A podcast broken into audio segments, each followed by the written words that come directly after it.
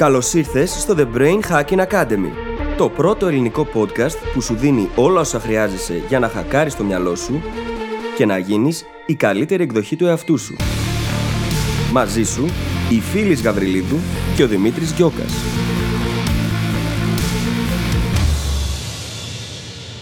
Γεια σου Brain Hacker και καλώς ήρθες σε άλλο ένα επεισόδιο του The Brain Hacking Academy. Στο σημερινό επεισόδιο συζητάμε για το time blocking. Πρόκειται για μία μέθοδο διαχείρισης χρόνου που μπορεί να φέρει τεράστιες αλλαγές στον τρόπο που εργάζεσαι ή και λειτουργείς γενικότερα. Στην ουσία, θα μάθεις πώς μπορείς να αρχίσεις να μπλοκάρεις από εδώ και πέρα μεγάλα κομμάτια χρόνου, τα οποία θα είναι αφιερωμένα σε ένα πράγμα ή σε πράγματα τα οποία είναι παρόμοια μεταξύ τους, για να μπορείς έτσι να κάνεις deep work, να δουλέψεις σε βαθιά συγκέντρωση, βγάζοντας έτσι πολύ περισσότερο έργο σε λιγότερο χρόνο. Είναι ένα πάρα πολύ δυνατό εργαλείο, το χρησιμοποιούμε και εγώ και ο Δημήτρης κατά κόρον και μην το υποτιμήσεις, ακόμα και αν σου φανεί πως δεν μπορεί να εφαρμοστεί στη δουλειά σου, σίγουρα μπορεί και αρκεί να πειραματιστείς έτσι ώστε να βρεις τον τρόπο. Λοιπόν, θα σου αφήσω να ακούσεις το επεισόδιο, είμαι σίγουρη πως θα πάρεις πάρα πολύ χρήσιμη πληροφορία, σου εύχομαι καλή ακρόαση και τα λέμε στην άλλη πλευρά. Καλησπέρα Δημήτρη. Καλησπέρα φίλη, τι κάνεις; Είμαι και δεν είμαι καλά. Εσύ πώς είσαι; Το περιέγραψα νομίζω σε σένα αρκετά καλά νωρίτερα, όπου είπα ότι δεν είμαι χάλια, δεν είμαι καλά, είμαι κολλημένος κάπου στη μέση εδώ και ενοχλητικά πολύ καιρό. In limbo. ε, και νομίζω μεγαλύτερο πρόβλημα είναι το κολλημένος παρά το μέση. Στην προκειμένη περίπτωση. Αν και αυτή τη στιγμή έχω λίγο καλύτερη διάθεση από όταν ξεκινήσαμε, γιατί παιδιά δεν μπορείτε να φανταστείτε στην κλίση μας σήμερα, μέχρι να φτάσουμε στην ηχογράφηση, πόσο έχουμε νερντουλιάσει, δεν μπορείτε να φανταστείτε. Πόσο έχω. Απίστευτα πολύ. πολύ. Δεν μπορείτε να φανταστείτε τι γκουγκλάραμε νωρίτερα. Μην νομίζετε ότι τα παθαίνετε μόνο εσείς δηλαδή. Και εμείς, δεν είναι. Όχι, εγγυώμαι ότι είμαι και είμαστε χειρότεροι. Σίγουρα. Είμαστε πολύ χειρότεροι. Δεν μπορείτε να φανταστείτε τι γκούγκλαρε ο Δημήτρη νωρίτερα. Δεν θα πω όμως, δεν θα πω, δεν θα αποκαλύψω. Θα πω ότι είμαι πάρα πολύ ενθουσιασμένη.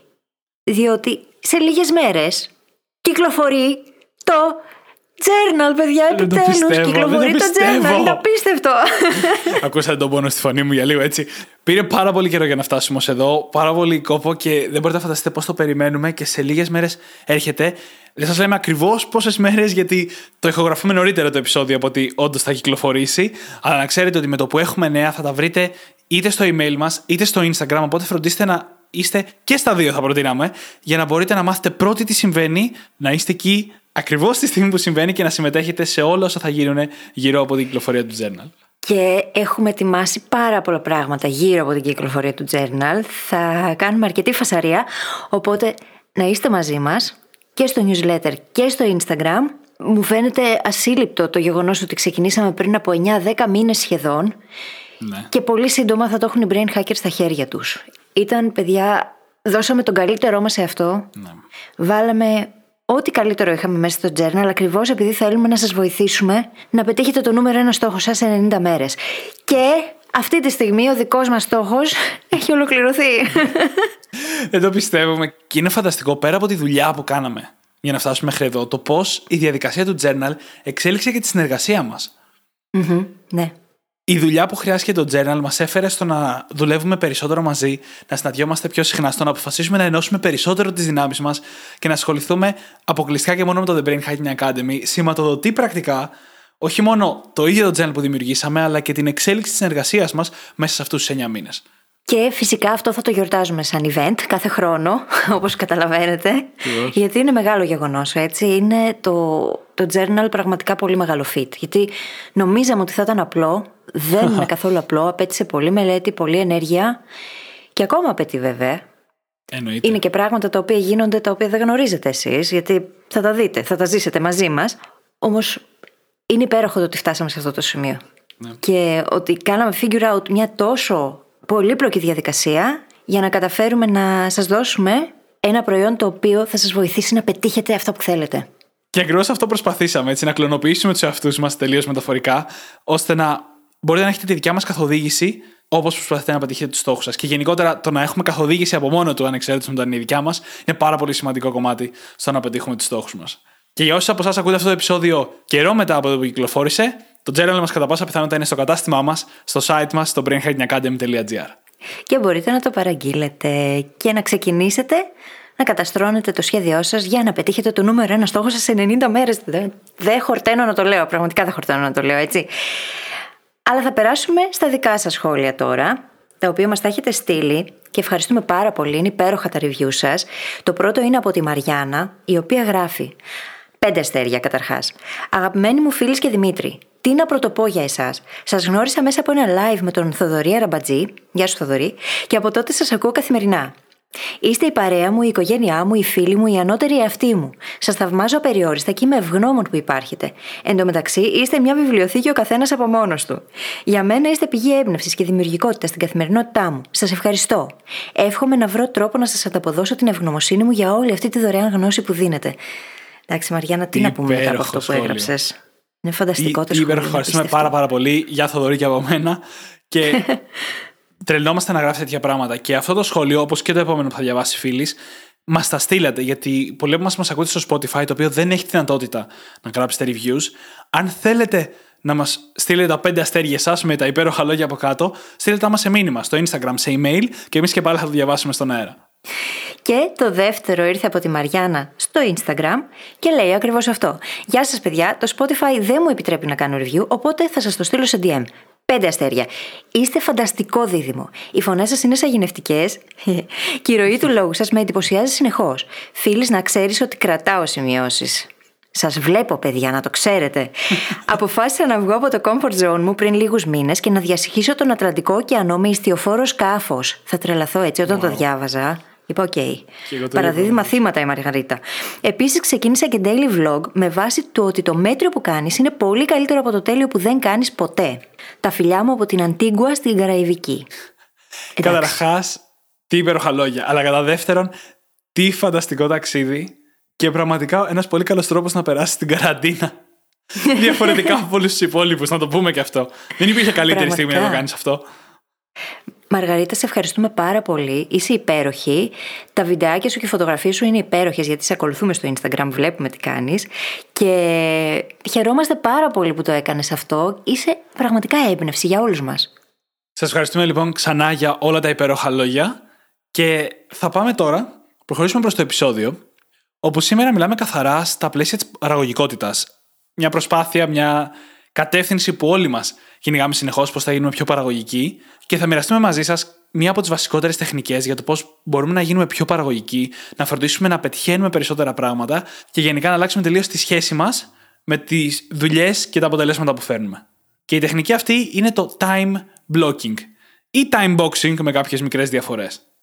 Και είναι μια πάρα πολύ ωραία τεχνική, διότι μας βοηθάει να γίνουμε πολύ πιο παραγωγικοί και πολύ πιο δημιουργικοί. Ακριβώς επειδή το να μπλοκάρουμε χρόνο, τον οποίο θα τον αφιερώνουμε σε ένα μόνο πράγμα, οδηγεί στο να κάνουμε πολύ πιο βαθιά δουλειά. Deep work, όπως λέγεται στα αγγλικά. Και αυτό σημαίνει ότι πρακτικά μπορούμε να βγάλουμε πολύ περισσότερη δουλειά σε λιγότερο χρόνο, να μπούμε σε flow, να είμαστε στη ροή, να είμαστε στο zone of genius ενδεχομένως και να πετύχουμε πολύ περισσότερα πράγματα. Σε αντιδιαστολή όλο αυτό με εκείνο το πλάνο που ακολουθούμε οι περισσότεροι αν όχι όλοι, κατά το οποίο ξεκινάμε κάτι, το αφήνουμε, πάμε σε κάτι άλλο και αυτό γίνεται συνέχεια. Στην ουσία διακόπτουμε διαρκώς τον εαυτό μας για να κάνουμε task switching, όχι multitasking mm-hmm. όπως νομίζουν πολλοί ότι έχουν ταλέντο κιόλας σε αυτό. Δεν υπάρχει multitasking, παιδιά, να το ξέρετε. Και κάνουμε task switching, αλλάζουμε δηλαδή πολύ γρήγορα απλά τις διεργασίες και τελικά δεν μπορούμε να συγκεντρωθούμε σε καμία από αυτές.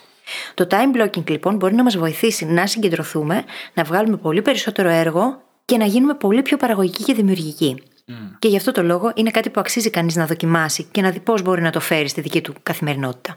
Τι είναι πρακτικά το time blocking, Είναι το να παίρνουμε ένα προκαθορισμένο κομμάτι χρόνου για κάθε ένα task που έχουμε να κάνουμε ή για όσα task αποφασίσουμε να κάνουμε και να το ενσωματώνουμε αυτό στο πρόγραμμά μας. Να ξέρουμε δηλαδή και πότε θα το κάνουμε. Και αυτό είναι το βασικό στοιχείο. Ένα to-do list μας λέει τι έχουμε να κάνουμε. Το time blocking μας λέει και πότε θα το κάνουμε. Αποφασίζουμε εμείς πότε. Και σαν στρατηγική έχει πολλές διαβαθμίσεις. Μπορούμε να την κάνουμε από ένα πολύ βασικό επίπεδο μέχρι ένα σχεδόν αιμονικό επίπεδο. Και σίγουρα το αιμονικό δεν το προτείνουμε, αλλά θα δούμε πώς ανάλογα με τις δικές μας προτιμήσεις αλλά και τη φάση ζωής στην οποία βρισκόμαστε, μπορούμε να διαλέξουμε σε ποιο επίπεδο θα χρησιμοποιήσουμε αυτή την τεχνική για να μεγιστοποιήσουμε την παραγωγικότητά μας.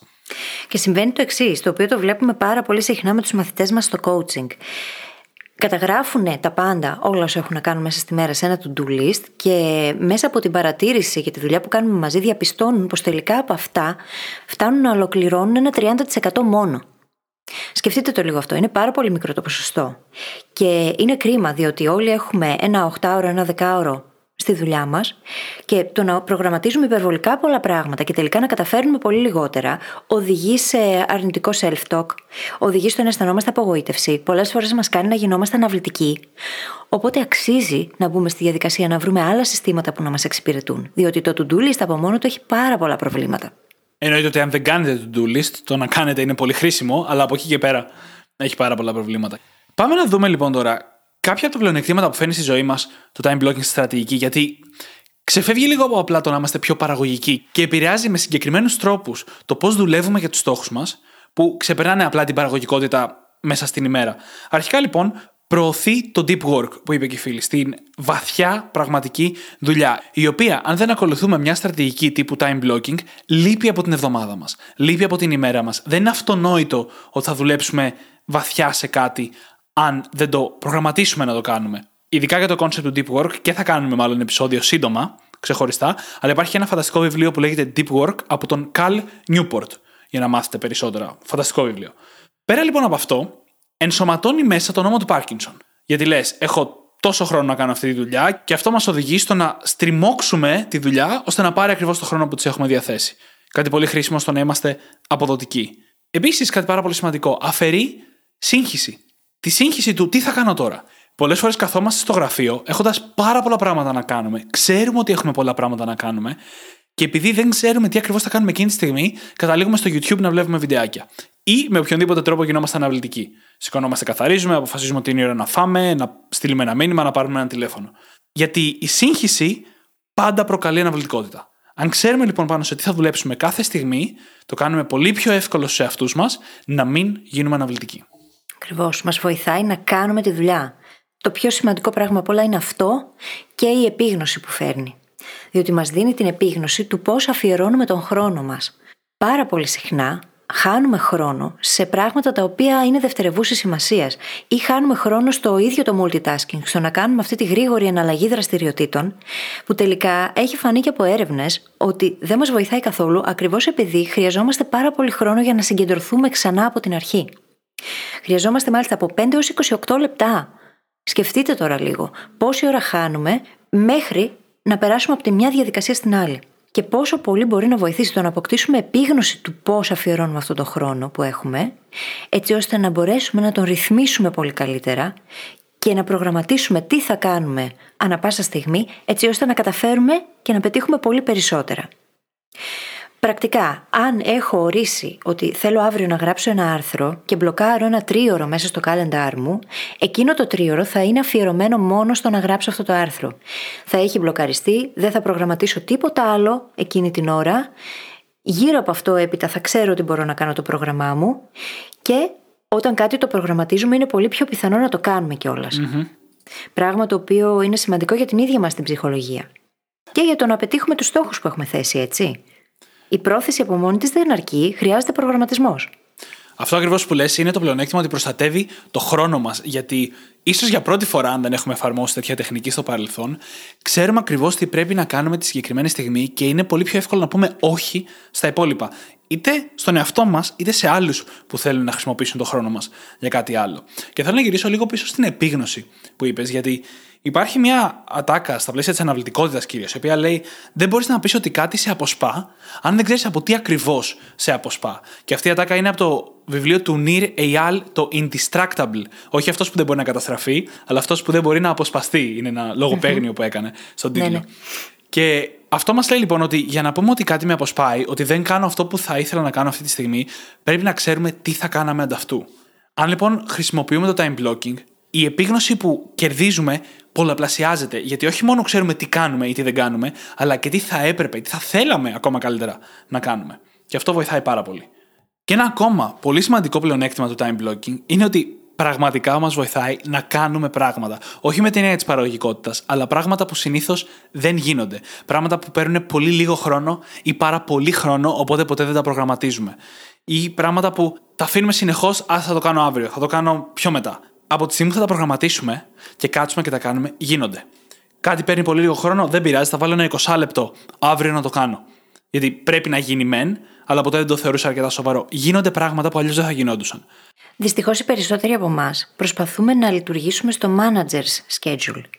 Το οποίο όταν έμαθα τον διαχωρισμό που υπάρχει από το maker schedule, που θα εξηγήσω ευθύς αμέσως, ανακουφίστηκα πάρα πολύ. Τι είναι, το manager schedule είναι εκείνο που προσπαθούμε να μανατζάρουμε τον χρόνο μας, τον έχουμε χωρίσει σε ώρες ή σε μισά ώρα και κανονίζουμε τα πάντα με αυτό το ρυθμό. Δηλαδή, έχω ένα to-do list και προσπαθώ να τα κάνω όλα και βάζω τη μία δραστηριότητα πίσω από την άλλη, κανονίζω τα ραντεβού μου και γενικότερα δεν αφήνω συγκεκριμένα blocks χρόνου για να αφοσιωθώ σε ένα πράγμα μόνο. Αντίθετα, το maker schedule είναι εκείνο του δημιουργού. Είναι εκείνο του ανθρώπου που χρειάζεται να αφιερώσει deep work, να κάνει deep work, να αφοσιωθεί βαθιά σε μια εργασία. Μπορεί αυτό να έχει να κάνει με το να γραφτούν κείμενα, μπορεί να έχει να κάνει με το να ε, σχεδιάσουμε κάτι γραφιστικό. Οτιδήποτε απαιτεί flow, οτιδήποτε απαιτεί βαθιά συγκέντρωση, δεν μπορεί να γίνει σε μισά ώρα και σε μονόρα. Χρειάζεται περισσότερο χρόνο. Οπότε, όταν προγραμματίζουμε μέσα από το time blocking χρόνο τον οποίο αφιερώνουμε σε ένα μόνο πράγμα και είναι αρκετός χρόνος, μπορεί να είναι και ολόκληρη μέρα ακόμα, τότε δίνουμε στον εαυτό μας την ευκαιρία να συγκεντρωθεί, να αφοσιωθεί και να κάνει αυτή τη βαθιά δουλειά και πιθανότατα να βγάλει πολύ περισσότερο έργο από ό,τι θα έβγαζε υπό άλλες συνθήκες. Υπάρχουν συγκεκριμένες δραστηριότητες, συγκεκριμένες εργασίες που είναι αδύνατο να γίνουν σε μισά ώρα. Και αυτός ο διαχωρισμός καταρχάς είναι από τον Paul Graham, σε ένα άρθρο το οποίο θα βρείτε σημειώσει του επεισοδίου αν θέλετε να διαβάσετε περισσότερα. Και το πρόβλημα είναι ότι το πρόγραμμα συνήθως των εργαζομένων και μιας εταιρείας το ορίζουν οι managers. Τον οποίο βγάζει νόημα το πρόγραμμά τους να ακολουθεί το manager schedule. Και καταλήγουν οι makers να αναγκάζονται να ακολουθούν αυτό το πρόγραμμα το αναώρα ή ένα μισάωρο. Έχω συνάντηση ή κάτι τέτοιο. Και αυτό είναι ένα νοητικό μοντέλο πολύ σημαντικό να το κρατάμε στο μυαλό μας για να αποφασίσουμε εμείς πώς θα χρησιμοποιήσουμε το time blocking και γενικά οποιαδήποτε στρατηγική scheduling για να προστατεύσουμε το χρόνο μας, να αποδώσουμε όσο καλύτερα γίνεται. Και να το επικοινωνήσουμε έτσι, διότι αν ξέρεις πώς λειτουργεί κάτι, μπορείς να το επικοινωνήσεις και να το ζητήσεις με πολύ καλύτερο τρόπο, πολύ πιο αποτελεσματικά. Μπορείς να διαπραγματευτείς. Εάν ο μάνατζερ, για παράδειγμα, στη δουλειά δεν έχει καταλάβει ότι το να διακόπτεις διαρκώς για να κάνεις meetings ή ραντεβού δεν σε βοηθάει να γίνεις πραγματικά παραγωγικός και δημιουργικός, αξίζει να κάνεις μια τέτοια συζήτηση και να εξηγήσεις πώς λειτουργεί όλο αυτό το κόνσεπτ. Πολλές φορές είμαστε τόσο απορροφημένοι από το τι χρειάζεται εμείς να κάνουμε, που δεν λαμβάνουμε υπόψη τις ανάγκες που μπορεί να έχει η εργασία κάποιου άλλου. Οπότε εκεί η επικοινωνία παίζει καθοριστικό ρόλο και μπορούμε να επικοινωνήσουμε πάντα καλύτερα όταν έχουμε κατανοήσει και βαθύτερα τι χρειαζομαστε Πάμε τώρα να δούμε κατευθείαν ένα από τα μεγαλύτερα προβλήματα που υπάρχουν και από τα σημαντικότερα στοιχεία του time blocking. Το οποίο είναι πόση ώρα θα βάλω σε κάθε εργασία. Είναι πολύ βασικό στοιχείο γιατί όταν λέμε θέλω να βάλω στο πρόγραμμά μου δύο ώρες για μια δουλειά, πρέπει να μπορέσω να υπολογίσω σωστά ότι αυτή η δουλειά θα πάρει ας πούμε δύο ώρες παρακάτι. Και οι άνθρωποι είμαστε από φύσης μας πολύ κακοί στο να εκτιμάμε πόσο χρόνο θα πάρει μια εργασία. Έχουν γίνει έρευνες, αν θυμάμαι καλά, από κάποια πανεπιστήμια στον Καναδά, οι οποίε λένε ότι είμαστε υπεραισιόδοξοι όταν εκτιμάμε τον χρόνο. Τίνουμε να συγχαίουμε το καλύτερο δυνατό σενάριο με το μέσο σενάριο. Και ένα ωραίο παράδειγμα είναι η μετακίνηση με το αυτοκίνητο.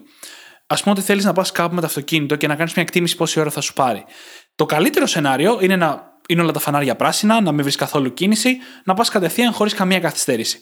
Το μέσο σενάριο είναι κάτι ρεαλιστικό. Να σε πιάσουν κάποια φανάρια, να πας πιο αργά σε κάποια σημεία λόγω της κίνησης, ούτε βέβαια να περάσεις 5 ώρες από τηλιάρισμα, έτσι.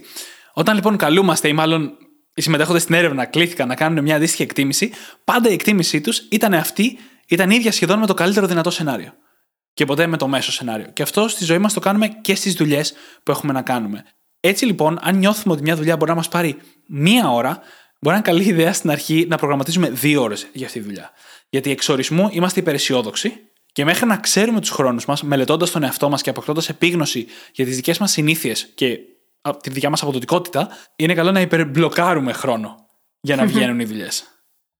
Ακριβώς, ακριβώς. Και γι' αυτό το λόγο χρειάζεται να χρησιμοποιούμε εργαλεία για να το κάνουμε και όχι απλά να φανταζόμαστε ότι μπλοκάρουμε το χρόνο. Επειδή μέσα από αυτό μπορούμε να κάνουμε tracking, μπορούμε να καταγράψουμε τη διαδικασία την ίδια, να αποκτήσουμε καλύτερη επίγνωση του πώς περνάμε το χρόνο πόσο χρόνο χρειαζόμαστε για το κάθε τι και μέσα από αυτό να δημιουργήσουμε κύκλους ανατροφοδότησης που θα οδηγήσουν αργότερα σε στρατηγικές βελτίωσης. Εάν τη μια εβδομάδα δω ότι κάτι δεν μου λειτουργήσε, ότι είχα προγραμματίσει μια μισή ώρα και χρειαζόμουν τελικά την επόμενη φορά καλό είναι να βάλω δύο τουλάχιστον. Μπορώ να πάω στις δυόμιση. Διότι πιθανότατα να είμαι παραπάνω αισιόδοξη από ό,τι χρειάζεται και αυτό να μου χαλάσει το πρόγραμμα. Όλο αυτό βοηθάει πάρα πολύ. Το να δημιουργούμε feedback loops, κύκλους ανατροφοδότησης, για να μπορούμε να παρατηρούμε τι κάνουμε. Να το διορθώνουμε, να το βελτιώνουμε στην πορεία μπορεί να συνδυαστεί ακόμα και με το Kaizen. Αυτή η μικροβελτίωση, το 1%, το να δώσω στον εαυτό μου μισή ώρα παραπάνω για αυτή τη δουλειά, μπορεί να οδηγήσει σε πολύ καλύτερα αποτελέσματα. Και αξίζει πάντα να το λαμβάνουμε υπόψη μας.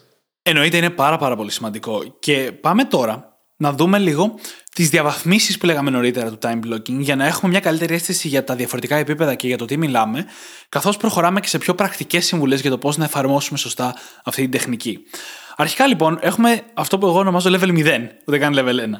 Το οποίο είναι να πάρουμε την εβδομάδα μας όπως είναι, η οποία μπορεί να έχει συναντήσεις, μπορεί να μην έχει τίποτα, δεν έχει σημασία, και να κανονίσουμε ένα με δύο blocks σε ολόκληρη την εβδομάδα για τα πιο σημαντικά πράγματα που έχουμε να κάνουμε. Δηλαδή, δείτε την εβδομάδα σας όπως είναι και πείτε: Θα πάρω δύο ώρες την Τετάρτη και τρεις ώρες την Παρασκευή να ασχοληθώ πάνω σε αυτό που είναι πολύ σημαντικό για εμένα. Αυτό είναι το πιο απλό και ο καλύτερος τρόπος για να ξεκινήσουμε όμως, γιατί μας δίνει δυνατότητα να εξοικειωθούμε με την τεχνική και ταυτόχρονα να προχωρήσουμε έστω και λίγο πάνω σε κάποιο μεγάλο στόχο που αλλιώς μπορεί να τον αφήναμε να ξεφύγει λίγο από τις προτεραιότητές μας.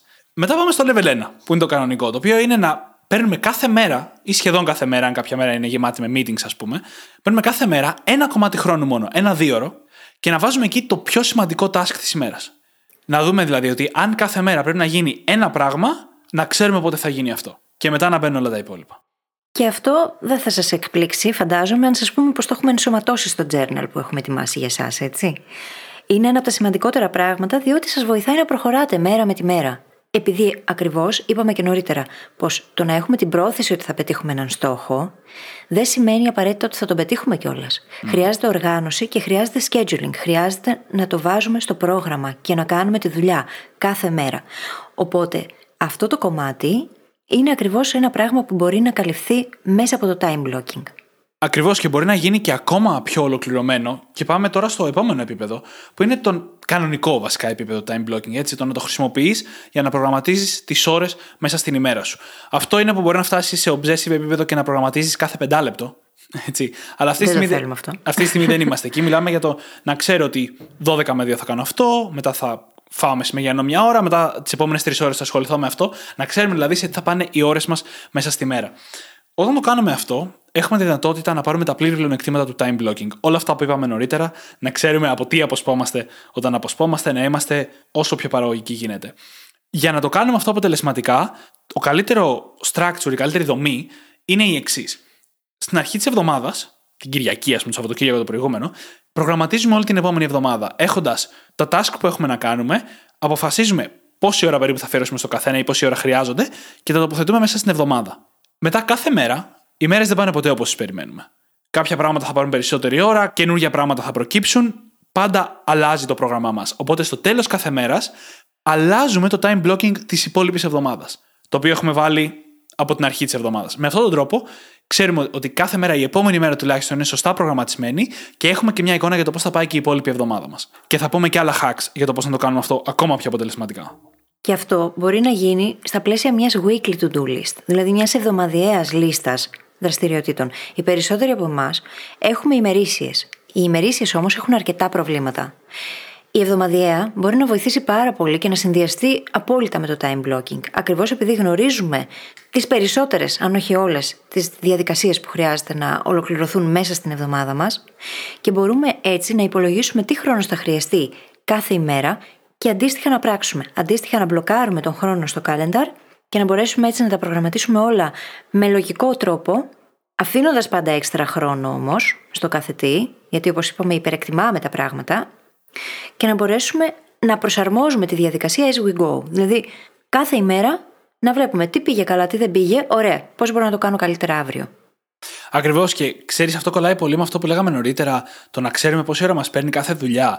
Και μίλησα πριν λίγο για τη δομή του κάθε μέρα να ξαναφτιάχνουμε τις υπόλοιπες μέρες της εβδομάδας.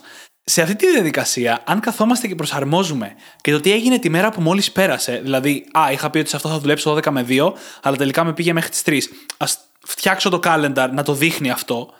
είναι αυτή μια μικρή διαδικασία ανατροφοδότησης. Όπου βλέπουμε τι είχαμε σχεδιάσει, τι έγινε εν τέλει και μαθαίνουμε από αυτό, χτίζοντας επίγνωση. Και έτσι μπορούμε την επόμενη φορά που θα έχουμε να κανονίσουμε την ίδια δουλειά στο πρόγραμμά μας, να ξέρουμε να δώσουμε τρεις ώρες εξ αρχής αντί για δύο. Πόσο ωραίο είναι όλο αυτό; Με την ανατροφοδότηση που μπορεί να σου παρέχει και το Kaizen έπειτα που μπορείς να συνδυάσεις για να κάνεις τα πράγματα όλο και καλύτερα, έτσι. Είναι υπέροχο. Και βοηθάει επίσης το να έχουμε μια μέρα αφιερωμένη στα πράγματα που έχουν μείνει πίσω. Να έχουμε μια μέρα στην οποία θα κάνουμε όσα περίσεψαν. Γιατί θα περισσέψουν. Είναι ζωή, είμαστε άνθρωποι και είναι η δουλειά. Και ξέρουμε πολύ καλά πως τα πράγματα σχεδόν ποτέ δεν πηγαίνουν κατευχήν. Είναι καλό λοιπόν να έχουμε προβλέψει ότι θα συμβεί αυτό και να έχουμε αφήσει μια μέρα την οποία θα την αφιερώσουμε στο να ολοκληρώσουμε όλα αυτά τα πράγματα τα οποία έχουν μείνει πίσω. Η μέρα υπερχείλησης, τη λέω εγώ αυτή. Γιατί σίγουρα τα tasks θα υπερχειλήσουν τις υπόλοιπες μέρες και χρειαζόμαστε μια μέρα για να τα μαζέψουμε. Παρεμπιπτόντως, και εγώ και οι φίλοι προτιμάμε τη λογική της ημέρας, να υπάρχει μια μέρα συγκεκριμένη για όσα περισσέψανε, αλλά υπάρχει και η λογική του έχω κάθε μέρα στο τέλος της ημέρας μία με δύο ώρες που είναι για αυτήν ακριβώς τη δουλειά. Δηλαδή, ό,τι ξέφυγε νωρίτερα μες στη μέρα, να προλαβαίνω να το μαζέψω. Και εννοείται ότι μπορεί να γίνουν και σε συνδυασμό αυτά. Είναι κατεξοχήν μια τεχνική η οποία στις λεπτομέρειές της μπορεί να διαφοροποιηθεί πάρα πάρα πολύ. Οπότε απαιτεί πειραματισμό για να δούμε τι μας ταιριάζει εμάς. Και επίσης να κρατάμε στο μυαλό μας ότι το πώς ακριβώς μας δουλεύει σήμερα δεν σημαίνει ότι θα μας δουλεύει και αύριο. Γιατί οι ανάγκες αλλάζουν, η πίεση αλλάζει, οι άλλοι περιορισμοί στο πρόγραμμά μας, όπως τα meetings, αλλάζουν. Οπότε θέλει συνεχή πειραματισμό να βλέπουμε τι μας δουλεύει. Και συνεχείς μικρές αλλαγές στη λογική του Kaizen που είχε πει και η φίλη τώρα δύο φορές. Μ' αρέσει το Kaizen, δεν ξέρω αν το καταλάβατε. Εννοείται. Τώρα, πριν συνεχίσουμε με τις πρακτικές συμβουλές, γιατί έχουμε και άλλες, πάμε να δούμε λίγο κάποια ξαδερφάκια του time blocking. Τέλεια, θα δούμε όλο το σόι. ναι, θα δούμε όλο το σόι ακριβώς. τα οποία ξαδερφάκια συνδυάζονται πάρα πάρα πολύ με το ίδιο time blocking. Το πρώτο ξαδερφάκι έχουμε κάνει και ολόκληρο επεισόδιο για αυτό και είναι το batching το task batching. Είναι όταν ομαδοποιείς πολλές δουλειές μαζί. Είχαμε φέρει το πολύ κλασικό πλέον παράδειγμα με τα άπλυτα και το πλυντήριο των ρούχων, όπου δεν παίρνεις ένα-ένα άπλυτο, το βάζεις, το πλένεις, το βγάζεις, το απλώνεις, το παίρνεις, το σιδερώνεις. Τέλος. Περιμένεις να μαζευτεί ένα ολόκληρο πλυντήριο, μετά βάζεις όλο το πλυντήριο, μετά απλώνεις όλο το πλυντήριο, μετά σιδερώνεις όλο το πλυντήριο. Έτσι λοιπόν, θα έπρεπε να χειριζόμαστε και τη δουλειά μας. Πολλές φορές εκεί που είμαστε μέσα στη μέρα, έρχεται ένα email, το ανοίγουμε, το διαβάζουμε, το απαντάμε. Περάνε 10 λεπτά, έχετε ένα επόμενο email, το ανοίγουμε, το διαβάζουμε, δεν θέλει απάντηση, πάμε παρακάτω. Θα ήταν πολύ καλύτερο αν ομαδοποιούσαμε το χρόνο μας στο email και ειδικά σε δουλειές που δεν είναι τόσο σημαντικές, έτσι ώστε να αποφύγουμε τη συνεχή διακοπή. Καλύτερα λοιπόν, αντί μες στη μέρα μας να βλέπουμε τα email όταν έρχονται ή αντί να βάλουμε time blocking 5-10 λεπτά, να πούμε ότι αυτή η μία ώρα θα την αφιερώσω στο να δω όλα μου τα email και να τα απαντήσω. Ομαδοποιώντας δηλαδή τη δουλειά. Και αυτό έχει πάρα πολλά ωφέλη, ακριβώς επειδή έχουμε την ευκαιρία να κάνουμε πολλές όμοιες εργασίες μεταξύ τους μέσα σε ένα μπλοκ χρόνου. Για παράδειγμα, μπορεί εγώ να μπλοκάρω την Παρασκευή από τις 9 μέχρι τις 11 να απαντήσω μηνύματα στο Instagram, στο Facebook και τα email. Όλα αυτά είναι στην ουσία το ίδιο πράγμα σε άλλο μέσο. Δεν αλλάζω δηλαδή context, δεν αλλάζω εργασία, κάνω την ίδια εργασία απλά σε άλλη πλατφόρμα. Και αυτό μου επιτρέπει να είμαι συγκεντρωμένη σε αυτήν, καθώς δεν χρειάζεται να κάνω διαφορετικά πράγματα πέρα από το να διαβάζω τα μηνύματά σας και να απαντάω σε αυτά. Ακριβώς. Αποφεύγεις αυτό που ανέφερες, νομίζω, το context switching, όπου αλλάζεις τελείως τη λειτουργία στην οποία είσαι εκείνη τη στιγμή, το τι κάνεις, τι δουλειά κάνεις. Και αλλάζει και το time blocking σαν τεχνική, γιατί πάει από το θα κάτσω από τις 9 μέχρι τις 9.30 να απαντήσω το email της φίλης, στο από τις 9 μέχρι τις 11 θα απαντήσω emails.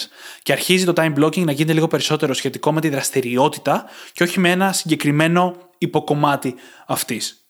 Και ξαναλέω, χάνουμε χρόνο όταν αφήνουμε να διακόπτεται απλά το πρόγραμμά μας randomly, τυχαία. Το να έχω ένα ραντεβού εδώ, μετά να απαντάω ένα email εκεί και να προσπαθώ ταυτόχρονα να συγκεντρωθώ για να κάνω κάτι άλλο, δεν βοηθάει κανέναν. Πρόσφατα, μάλιστα, με μαθήτριά μου στο coaching κάναμε αυτή την τροποποίηση. Μαζέψαμε όλα τις ραντεβού με πελάτες στον οργανισμό που δουλεύει σε ένα παράθυρο χρόνου μέσα στη μέρα και μάλιστα σε συγκεκριμένες μέρες. Και με αυτόν τον τρόπο έχει την ευκαιρία στον υπόλοιπο της χρόνο να αφοσιωθεί σε άλλα πράγματα τα οποία είναι πολύ σημαντικά. Όταν όμως έχω διάσπαρτα τα ραντεβού, ένα στις 9, ένα στις 12, ένα στις 3, δεν βοηθάω το μυαλό μου να εστιάσει, διότι έχω το νου μου στο ότι έχω ραντεβού πριν από αυτό. Έχω το νου μου μετά. Και διαρκώς είμαι αποσυντονισμένη και πρέπει να σκέφτομαι ταυτόχρονα πάρα πολλά πράγματα. Εγώ αυτό το προσωμιάζω με το να έχεις πάρα πολλά tabs ανοιχτά στον υπολογιστή σου Και τελικά να χάνεσαι. και δεν θέλω να έχω πολλά tabs. Γελάει. Δεν θέλω να έχω πολλά tabs ανοιχτά μες στο μυαλό μου. Ε, Αποσυντονίζομαι τελείως. Ξερόβηξα όντως ο άνθρωπος με τα 40 tabs ανοιχτά τη φορά. ναι, ναι, είχαμε ένα debate νωρίτερα. Μέσα σε όλα αυτά που συζητήσαμε και γελάγαμε και νερντουλιάζαμε πριν την ηχογράφηση, ήταν και αυτό. Ακριβώς. και πάμε να δούμε τώρα και το δεύτερο ξαδερφάκι. Το οποίο είναι το day theming. Είναι το να παίρνει κάθε μέρα μια συγκεκριμένη θεματική. Αυτό τώρα αν έχουμε μια δουλειά που κάθε μέρα πάμε και κάνουμε την ίδια δουλειά, μπορεί να μας αφορά άμεσα και αυτό είναι OK. Αφορά περισσότερο καταστάσεις στις οποίες έχουμε ή πολυπίκλες υποχρεώσεις, ακόμα και στην ίδια εταιρεία, είτε αν κάνουμε κάτι δικό μας εκεί, ειδικά και αν έχει πολλές διαφορετικές υποχρεώσεις. Και μπορεί να είναι, ας πούμε, η Δευτέρα η μέρα συγγραφής, η Τρίτη να είναι η μέρα που ασχολούμαστε με το marketing, και η Τετάρτη να είναι η μέρα που ασχολούμαστε με το να δημιουργήσουμε όλο μας το content. Πώς εμείς την Πέμπτη κάνουμε τις ηχογραφήσεις μας. Mm-hmm. Η Πέμπτη έχει μια συγκεκριμένη λειτουργία σαν μέρα. Βάζοντας λοιπόν θεματική στις ημέρες μας, πρώτα απ' όλα μπορούμε να βεβαιωθούμε ότι θα δώσουμε επαρκή προσοχή σε όλα τα κομμάτια, γιατί μερικές φορές κάποια θα τείνουν να μην παίρνουν την προσοχή που τους αρμόζει, γιατί δεν μας αρέσουν τόσο, γιατί είναι πιο κουραστικά, γιατί είναι πιο δύσκολο να τα πιασουμε Και επίσης μας ορίζει και πώς θα κάνουμε τα blocks εκείνη την ημέρα. Αν η Δευτέρα είναι μέρα συγγραφής, θα βάλουμε 10 με 12 research για το άρθρο, 12 με μία ξεκούραση ας πούμε, μία με 4 συγγραφή. Θα ξέρουμε ότι θα ασχοληθούμε με αυτό εκείνη τη μέρα και θα αποφασίσουμε αντίστοιχα πώς θα ορίσουμε τα μπλοκ μας. Ναι. Για παράδειγμα, η δική μου χθεσινή μέρα ήταν αφιερωμένη στο marketing και στο copywriting. Όλη μέρα ασχολήθηκα με αυτό και αφού ολοκλήρωσα κατά τις 4 όλα όσα ήθελα να κάνω, άρχισα να ασχολούμαι μετά με το ίδιο το podcast, με το επεισόδιο. Αλλά ήταν χωρισμένα πολύ ξεκάθαρα τα πράγματα. Ήξερα ότι έχω όλο το πρωινό ελεύθερο και το μεσημέρι για να ασχοληθώ με ένα πράγμα που σημαίνει ότι ήμουν 100% συγκεντρωμένη, μπόρεσα να κάνω και brainstorm και να σκεφτώ πράγματα για το πώς θέλω να γίνουν, να γραφτούν κάποια κείμενα και μετά πήγα στα πιο διαδικαστικά. Πήγα στο να επεξεργαστώ το επεισόδιο της επόμενης εβδομάδας. Πράγμα το οποίο δεν απαιτεί πολύ θεά ουσία από μεριάς μου, απαιτεί απλά να έχω την προσοχή μου εκεί να ακούω και να κόβω τα κομμάτια του ήχου που πρέπει να κοπούν. Οπότε με αυτόν τον τρόπο εκμεταλλεύτηκα και τις ώρες τις οποίες ξέρω ότι είμαι πολύ πιο παραγωγική και δημιουργική, τις αφιέρωσα σε εκείνο το οποίο χρειαζόταν πολύ παραγωγικότητα και δημιουργικότητα ταυτόχρονα και αντίστοιχα τις ώρες που είναι πιο χαλαρές σε κάτι το οποίο είναι και πιο χαλαρό, απλά απαιτεί λίγο παραπάνω χρόνο. Εδώ θέλω να κάνω μια πολύ σημαντική διευκρίνηση, γιατί αυτό που περιέγραψε μόλις η φίλης υποδηλώνει και την πολύ μεγάλη ελευθερία που έχει στο πρόγραμμά της. Ναι, αυτό ισχύει. Το οποίο ισχύει. Όντας αφεντικά των εαυτών μας, έχουμε τη δυνατότητα να ορίσουμε μόνοι μας το πρόγραμμά μας, πέρα από κάποιες συναντήσεις που τις περισσότερες εμείς αποφασίζουμε πότε θα είναι αντίστοιχα. Δεν έχουμε όλη αυτή την ελευθερία αν δουλεύουμε σε κάποιο γραφείο, είναι πολύ πιθανό το πρόγραμμα μας να ορίζεται και από τις υποχρεώσεις του γραφείου. Πολλές φορές μπορούμε να κάνουμε αυτό που ανέφερε πριν η φίλη που έκανε με τη μαθήτριά της, να μαζέψουμε κάποια κομμάτια της δουλειάς μας μαζί, συναντήσεις ας πούμε, ώστε να δημιουργήσουμε χρόνο. Τι γίνεται όμως αν η δουλειά μας είναι τέτοια που είναι πολύ αντιδραστική. Δηλαδή, η δουλειά μας είναι να σηκώνουμε τηλέφωνα ή να απαντάμε σε emails, να κάνουμε δηλαδή δουλειές που βασίζονται σε κάποιο εξωτερικό ερέθισμα που δεν μπορούμε να ελέγξουμε. Καταρχάς και εκεί το time blocking μπορεί να βοηθήσει. Το ονόμασα όταν έκανα τις σημειώσεις micro blocking. Μέσα σε αυτό το πιο χαοτικό σύστημα να καταφέρουμε να μπλοκάρουμε ένα μισάωρο, ας πούμε, ώστε να μπορέσουμε να κάνουμε εκεί κάποιο βαθύτερο κομμάτι δουλειάς.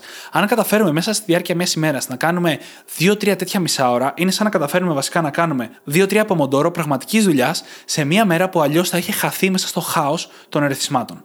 Mm-hmm.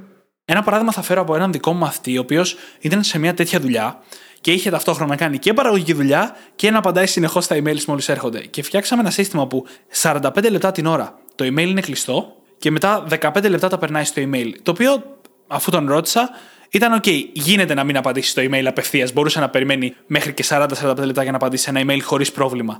Με αυτόν τον τρόπο μπορούσε στα 45 λεπτά να κάνει την παραγωγική δουλειά και στα 15 λεπτά, που μερικές φορές μπορεί να τραβάγαν λίγο παραπάνω, να απαντήσει σε αυτά τα ερεθίσματα, σε αυτά τα email που ερχόντουσαν. Και με αυτόν τον τρόπο έβγαινε και η δουλειά και οι επικοινωνιακές υποχρεώσεις πολύ πιο αποδοτικά. Και γι' αυτό το λόγο ακριβώς είναι τόσο σημαντικό το να μην αποκλείουμε κατευθείαν κάτι που ακούμε, να το φέρνουμε στα μέτρα μας. Και αυτό προποθέτει πειραματισμό. Όλα μπορούν να λειτουργήσουν, αρκεί να βρούμε τον τρόπο να τα κάνουμε να λειτουργήσουν για εμάς. Μπορεί κάποιος δηλαδή τώρα να πει, Μα εγώ εργάζομαι σε τηλεφωνικό κέντρο και είναι έτσι κι αλλιώς. Ωραία. Αν η δουλειά είναι συγκεκριμένα μόνο αυτό το πράγμα, τότε στην ουσία είναι σαν να κάνουμε day theming κάθε μέρα, έτσι. Άμα το σκεφτείς. Είναι ενσωματωμένο στη δουλειά. Γιατί η δουλειά μου είναι να απαντάω τηλέφωνο ακριβώς. Αξίζει όμως να μπούμε στη διαδικασία, ακόμα και αν είναι τέτοια η φύση της δουλειάς μας που να έχουμε πολλά πράγματα να διαχειριστούμε ταυτόχρονα, να το φέρουμε στα μέτρα μας. Να δούμε πώς μπορούμε να χακάρουμε όλο αυτόν τον χρόνο που έχουμε, να τον χρησιμοποιήσουμε με λίγο πιο ωφέλιμο τρόπο και να δούμε μπορώ να βρω τέτοια παράθυρα χρόνου τα οποία να αφιερωθούν σε πιο βαθιά δουλειά, έτσι ώστε να βγάλω περισσότερη δουλειά σε λιγότερο χρόνο και να μπορέσω να οργανώσω περισσότερο τα πράγματα. Και ταυτόχρονα να αποφύγω πολλά από τα προβλήματα όταν δεν κρατάω πρόγραμμα. Το να έρχονται συνεχείς περισπασμοί ή να προκύπτουν άλλες δουλειές και να παρατάμε αυτό που κάνουμε εκείνη τη στιγμή για να κάνουμε κάτι άλλο. Κάτι που το time blocking μας προστατεύει από αυτό. Και με αυτό πάμε να δούμε πρακτικές σύμβουλε. Κάποιες έχουν ήδη υπονοηθεί, κάποιες όχι ακόμα. Θα ξεκινήσω λέγοντας ότι εγώ προτείνω και νομίζω και οι φίλοι στο ίδιο χρησιμοποιεί να γίνει αυτή η δουλειά σε ένα ημερολόγιο. Κάτι σαν το Google Calendar ή οποιασδήποτε εταιρείας το ημερολόγιο θέλετε. Γιατί τα meeting μας είναι απευθείας εκεί και είναι εύκολο να πάμε να δημιουργήσουμε ένα νέο event και να πούμε εκείνες οι ώρες είναι για αυτό, εκείνες οι ώρες είναι για αυτό, εκείνες οι ώρες είναι για το άλλο. Και μην ξεχνάμε το προτέρημα το ότι αυτό το συγκεκριμένο εργαλείο το χρησιμοποιούν οι περισσότεροι άνθρωποι, έτσι. Δηλαδή, εμείς που το χρησιμοποιούμε, έχουμε την ευκαιρία να προγραμματίζουμε πράγματα από κοινού. Ο Δημήτρης περνάει στο δικό του calendar κάτι, με ορίζει στους προσκεκλημένους και εμένα μου έρχεται ειδοποίηση και μου εμφανίζεται απευθείας στο calendar μου. Και αυτό είναι πάρα πολύ μεγάλη βοήθεια. Στις συνεργασίες. Ακριβώς. Για συνεργατικούς σκοπούς τα ημερολόγια είναι Και στο λέω σαν άνθρωπος που χρησιμοποιώ πάρα πολύ χαρτί και μολύβι για την οργάνωσή μου. Αλλά και πάλι το ημερολόγιο είναι απαραίτητο στοιχείο. Δεύτερο, κάτι που κάνουμε συχνά. Έχουμε δουλειές στην to-do list μας, οι οποίες είναι πολύ μεγάλες. Και είναι δύσκολο να φανταστούμε πόσες ώρες θα μας πάρουν ή που θα τις τοποθετήσουμε. Ακόμα και εδώ χρειάζεται να τα σπάμε σε μικρότερα κομμάτια. Αν έχεις να γράψεις ένα άρθρο, δεν έχεις να γράψεις ένα άρθρο. Έχεις να κάνεις research, έχεις να κάνεις το outline του άρθρου, να γράψεις το πρώτο draft, να κάνεις edit και στο τέλος, πέμπτο, να κάνεις ό,τι χρειάζεται για να γίνει publish. Αυτό είναι πέντε διαφορετικές Και αντί να βλέπουμε το άρθρο σαν ένα κομμάτι που θα μας πάρει 10 ώρες δουλειάς και δεν έχουμε ποτέ 10 ώρες χρόνος συνεχόμενες, πιστέψτε με, μπορούμε να το σπάσουμε σε αυτά τα πέντε κομμάτια που να είναι από ας πούμε δύο ώρες το καθένα και να τα βάλουμε σε διαφορετικά κομμάτια μέσα στην εβδομάδα μας. Και στο τέλος να βγει ένα άρθρο. Αυτό λοιπόν είναι μια πολύ σημαντική στρατηγική για να μπορέσουμε όντως να πάρουμε κάτι μεγάλο και να το φέρουμε εις πέρας χρησιμοποιώντας την τεχνική του time blocking. Ναι, και τα περισσότερα πράγματα αποτελούνται από πολλά μικρότερα κομμάτια. Οπότε βγάζει νόημα το να το κάνουμε αυτό. Και μας βοηθάει κιόλας να αποκτήσουμε και λίγο παραπάνω επίγνωση του τι κάνουμε ανα πάσα στιγμή. Αν έχω προγραμματίσει να γράψω ένα άρθρο, η ώρα που θα γράψω το άρθρο είναι η ώρα που θα γράψω το άρθρο, όχι η ώρα που θα κάνω και editing ταυτοχρονα Βοηθάει πάρα πολύ το να διαχωρίσω αυτές τις διεργασίε μεταξύ τους και ο καθένας μπορεί να το πάρει και να το αναγάγει στο δικό του αντικείμενο. Αλλά είναι άλλο κομμάτι η συγγραφή και άλλο κομμάτι η επιμέλεια. Τελείως διαφορετικά μεταξύ τους. Και γλιτώνω χρόνο όταν το κάνω έτσι. Οπότε μπορούμε να δούμε πώς μπορώ να κερδίσω χρόνο, σπάζοντας σε μικρότερα κομμάτια αυτό το μεγάλο που έχω να κάνω τώρα. Και καλό είναι πάντα να έχουμε στο νου μας να μην προγραμματίζουμε για πάνω από τρεις ώρες ένα μπλοκ. Και μάλιστα, αν κάτι κρατάει τρεις ώρες να το κάνουμε, πιθανότατα να έχει και μικρότερα chunks από το οποίο αποτελείται. Δηλαδή, ναι, ok, okay, θα γράψω το άρθρο. Για μένα ένα άρθρο των 2-3 χιλιάδων λέξεων μπορεί να πάρει δύο ώρες και έχω μία ώρα την οποία μπορώ να την αφαιρέσω στο editing. Οπότε, μην ξεπερνάμε τις τρεις ώρες. Καταρχάς, δεν γίνεται κιόλας να είμαστε πολύ βαθιά συγκεντρωμένοι πάνω σε κάτι για παραπάνω από τρεις ώρες. Το deep work έχει ημερομηνία λήξης. Δεν γίνεται να το κάνουμε για πάρα πολλές ώρες συναπτές, ακριβώς επειδή ο εγκέφαλος κουράζεται. Όμως, οι τρεις ώρες είναι ένα καλό όριο. Όσο και αν έχουμε προπονηθεί, είναι πολύ δύσκολο να περάσουμε τις 3 με 4 ώρες deep work την ημέρα. Αυτό δεν σημαίνει δουλειά, γενικά, σημαίνει όμως βαθιά παραγωγική δουλειά. Γι' αυτό και όλα όταν συζητάγαμε για τα επίπεδα και τις διαβαθμίσεις του time blocking, το πρώτο επίπεδο είναι να παίρνουμε κάθε μέρα 2 με 3 ώρες και να τις αφιερώνουμε στο πιο σημαντικό task. Είναι δηλαδή το να φροντίζουμε τουλάχιστον το deep work μας να είναι προγραμματισμένο στο ημερολόγιο μας μέσω του time blocking. Για πιο πολλές ώρες από αυτό αρχίζουμε και προγραμματίζουμε tasks που δεν είναι deep work, όπως το να απαντήσουμε emails. Και πάλι όμως μας βοηθάει να έχουμε καλύτερη παραγωγικότητα και αποτελεσματικότητα στα υπόλοιπα κομμάτια. Γι' αυτό και όχι πάνω από τρεις ώρες. Γιατί είναι πολύ δύσκολο να είσαι πραγματικά συγκεντρωμένος και να κάνεις μια δουλειά καλά για πάνω από τρεις ώρες. Συνεχίζοντας τώρα, πάμε στην επόμενη πρακτική συμβουλή που είναι το να αλλάζουμε το πρόγραμμά μας μέσα στην ημέρα όπως αλλάζουν τα πράγματα. Δηλαδή, 10 με 12 είχαμε πει θα κάνω μια δουλειά και για κάποιο λόγο αργήσαμε να ξεκινήσουμε, κάτι μας απέσπασε και την τελειώσαμε στη μία. Εκείνη η στιγμή που την τελειώσαμε είναι η καλύτερη στιγμή να πάμε στο πρόγραμμά μας και να αλλάξουμε την υπόλοιπη μέρα. Γιατί είμαστε μία ώρα πίσω, κάτι ίσως θα πρέπει να μείνει εκτός και να πάει στην ημέρα υπερχείλησης που λέγαμε Μπορούμε εκείνα να προσαρμόσουμε τη μέρα μας επί τόπου και να φροντίσουμε η υπόλοιπη μέρα να πάει καλά. Να μην νιώθουμε όλη μέρα ότι κυνηγάμε ό,τι χάσαμε το πρωί. Γιατί θα συμβεί. Τα περισσότερα πρωινά θα συμβεί. Όσο περνάει η μέρα, τόσο μεγαλύτερες καθυστερήσεις. Και φυσικά δεν χρειάζεται αυτό μαστίγωμα εδώ. Χρειάζεται απλά να αποδεχτούμε πως αυτό θα συμβεί. Και είναι OK, συμβαίνει πάντα, κάθε μέρα. Το να μπαίνουμε στη διαδικασία να κατηγορούμε τον εαυτό μας γι' αυτό, που ξέρουμε ότι συμβαίνει κάθε μέρα, είναι παράλογο. Τουλάχιστον. Έτσι δεν είναι. Όχι μόνο είναι παράλογο, αλλά είναι και αναπόσπαστο κομμάτι της δουλειάς μας ότι θα συμβούν πράγματα. Καταρχάς, είναι Σαββατοκύριακο έτσι και προγραμματίζει την εβδομάδα σου. Όλη τη βδομάδα δεν θα προκύψουν νέες δουλειές. Mm-hmm. Άμα ήταν έτσι, μέσα σε λίγες εβδομάδες δεν θα είχαμε τίποτα καινούργιο να κάνουμε. Όντως. Άμα το σκεφτείς. Οπότε αναγκαστικά θα γίνει αυτό. Είναι μέρος της εμπειρίας του να εργάζεσαι. Η προσπάθεια του να προγραμματίσεις τέλεια το χρόνο δεν πρόκειται να δουλέψει. Νομίζω ο Eisenhower, αλλά δεν είμαι και 100% σίγουρος, είχε πει ότι το να κάνεις planning, το να σχεδιάζεις, είναι τα πάντα. Τα σχέδια δεν είναι τίποτα. και εμείς το κάνουμε αυτό για όλα τα ωφέλη του να σχεδιάζεις, να ξέρεις τι θα κάνεις ανά πάσα στιγμή. Όχι τόσο για το αν όντως η δουλειά θα γίνει 10 με 12 ή 11 με 1. Και μια και είπες 10 με 12, 11 με 1. Να αναφέρουμε και τα διαλύματα εδώ. Γιατί τόσο ώρα μιλάμε για μπλοκς χρόνου, δεν έχουμε μιλήσει καθόλου για τα διαλυματάκια που χρειάζονται Το ότι λέμε θα μπλοκάρω τρεις ώρες χρόνου για να δουλέψω πάνω σε κάτι δεν σημαίνει ότι θα το κάνω σε ρί.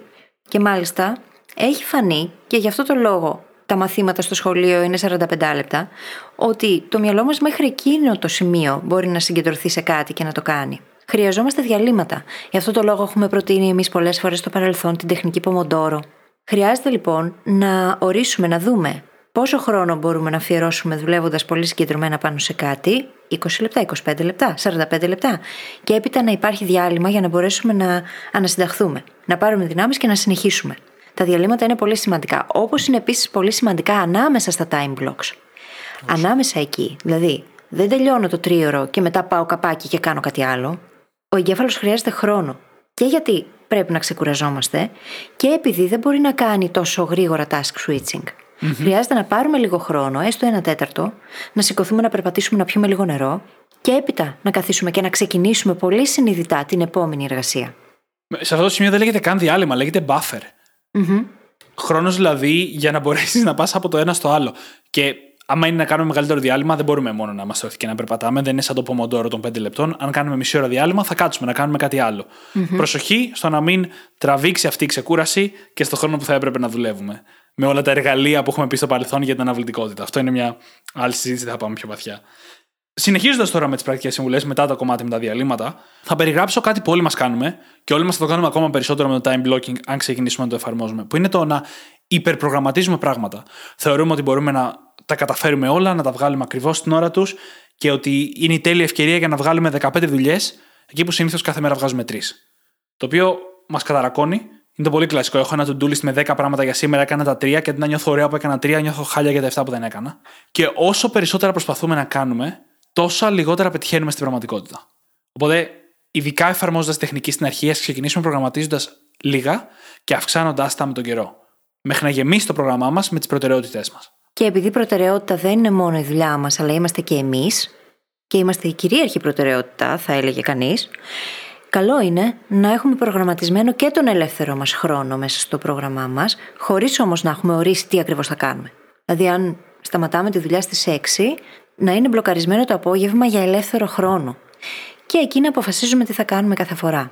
Αυτός ο χρόνος το έχουμε πει και στο παρελθόν. Έχουμε πει πόσο σημαντικό είναι το diffuse mode όταν είμαστε σε focus mode για πάρα πολύ. Είναι πολύ ωφέλιμο και χρήσιμο το να αφήνουμε χρόνο ελεύθερο στον εαυτό μας να κοιτάει το ταβάνι ή να κάνει μια δραστηριότητα, να βγει μια βόλτα, να γυμναστεί, να συναντήσει φίλους. Όλα αυτά δεν είναι πολυτέλεια. Είναι ανάγκη. Τα χρειαζόμαστε για να μπορούμε να είμαστε παραγωγικοί και δημιουργικοί σε όλα τα υπόλοιπα που κάνουμε. Και επίσης, χρειάζεται να σεβόμαστε πάντα τα επίπεδα ενέργειάς μας και μέσα από την επίγνωση που θα αποκτήσουμε ή έχουμε αποκτήσει, να προγραμματίζουμε αυτά που κάνουμε ανάλογα με τις ώρες τις οποίες έχουμε περισσότερη ενέργεια. Δεν ήταν τυχαίο αυτό που είπα νωρίτερα για τη δική μου Τετάρτη. Είχα το πρωί και το μεσημέρι μου αφιερωμένο στο να κάνω εκείνα τα οποία απαιτούσαν μάθηση, συγκέντρωση και δημιουργικότητα και φρόντισα να τα βάλω σε εκείνες τις ώρες που ξέρω ότι είμαι δημιουργική και παραγωγική. Και από εκεί και πέρα πράγματα τα οποία είναι πιο διαδικαστικά μπαίνουν πιο αργά. Όπου μπορώ έτσι, γιατί δεν γίνεται πάντα αυτό. Ειδικά όταν συνεργάζεσαι και με άλλους ανθρώπους. Ή όταν έχω ατομική συμβουλευτική, ας πούμε. Δεν γίνεται πάντα να κάνω το πρόγραμμα με αυτόν τον τρόπο. Παρ' όλα αυτά, επειδή ξέρω πώς λειτουργεί ο οργανισμός μου, γνωρίζω και πώς να σεβαστώ τα επίπεδα ενέργειάς μου ή να τα φροντίσω να τα περιφρουρήσω και να τα προστατεύσω για να μπορώ να έχω αυτή την ενέργεια τη στιγμή που απαιτείται. Μας πιάνει μια τελειομανία, η αλήθεια είναι. Ακόμα αυτή την τεχνική και σκεφτόμαστε πώς θα την κάνω τέλεια και έχω αυτό το meeting κάθε εβδομάδα και δεν μπορώ να τα αλλάξω. Αλλά στην πραγματικότητα, μία μέρα ή δύο μέρες ή δύο μισές μέρες να κάνω πιο παραγωγικές μέσα στην εβδομάδα μας θα μπορούσε να αλλάξει τελείως την ταχύτητα που εξελισσόμαστε και προοδεύουμε, ειδικά επαγγελματικά και στα πλαίσια της παραγωγικότητας, κυρίως σκεφτόμαστε επαγγελματικά. Προχωρώντας τώρα, δύο πάλι συμβουλέ. Η μία την έχουμε πει ήδη. Είμαστε πολύ κακοί στο να υπολογίζουμε πόσο χρόνο θα μας πάρει μια δουλειά. Οπότε ας έχουμε την τάση να προγραμματίζουμε έξτρα χρόνο. Μια πολύ καλή στρατηγική, ειδικά μέχρι να ξέρουμε πόσο μας παίρνει μια δουλειά, όπου και πάλι ο έξτρα χρόνος είναι χρήσιμος γιατί δεν πάνε πάντα όλα καλά ή ούτε καν μέτρια. Μερικές φορές πάνε χειρότερα από μέτρια και αξίζει να έχουμε χρόνο για να βγει η δουλειά. Και τώρα θα πω έναν τρόπο αντιμετώπισης για μια κλασική αμφιβολία, ένα κλασικό προβληματισμό μάλλον, που έχει να κάνει το ποια tasks θα βάλουμε στη μέρα μου. Mm. Έχω 10 πράγματα μπροστά μου, έχω 50 πράγματα μπροστά μου. Τι θα κάνω αυτή τη βδομάδα, πώς θα αποφασίσω. Και είχαμε στο επεισόδιο για την πολλαπλή στοχοθέτηση φέρει ένα πολύ ωραίο νοητικό μοντέλο που λέει ότι βάζεις όλα όσα έχεις να κάνεις σε μια προτεραιότητα.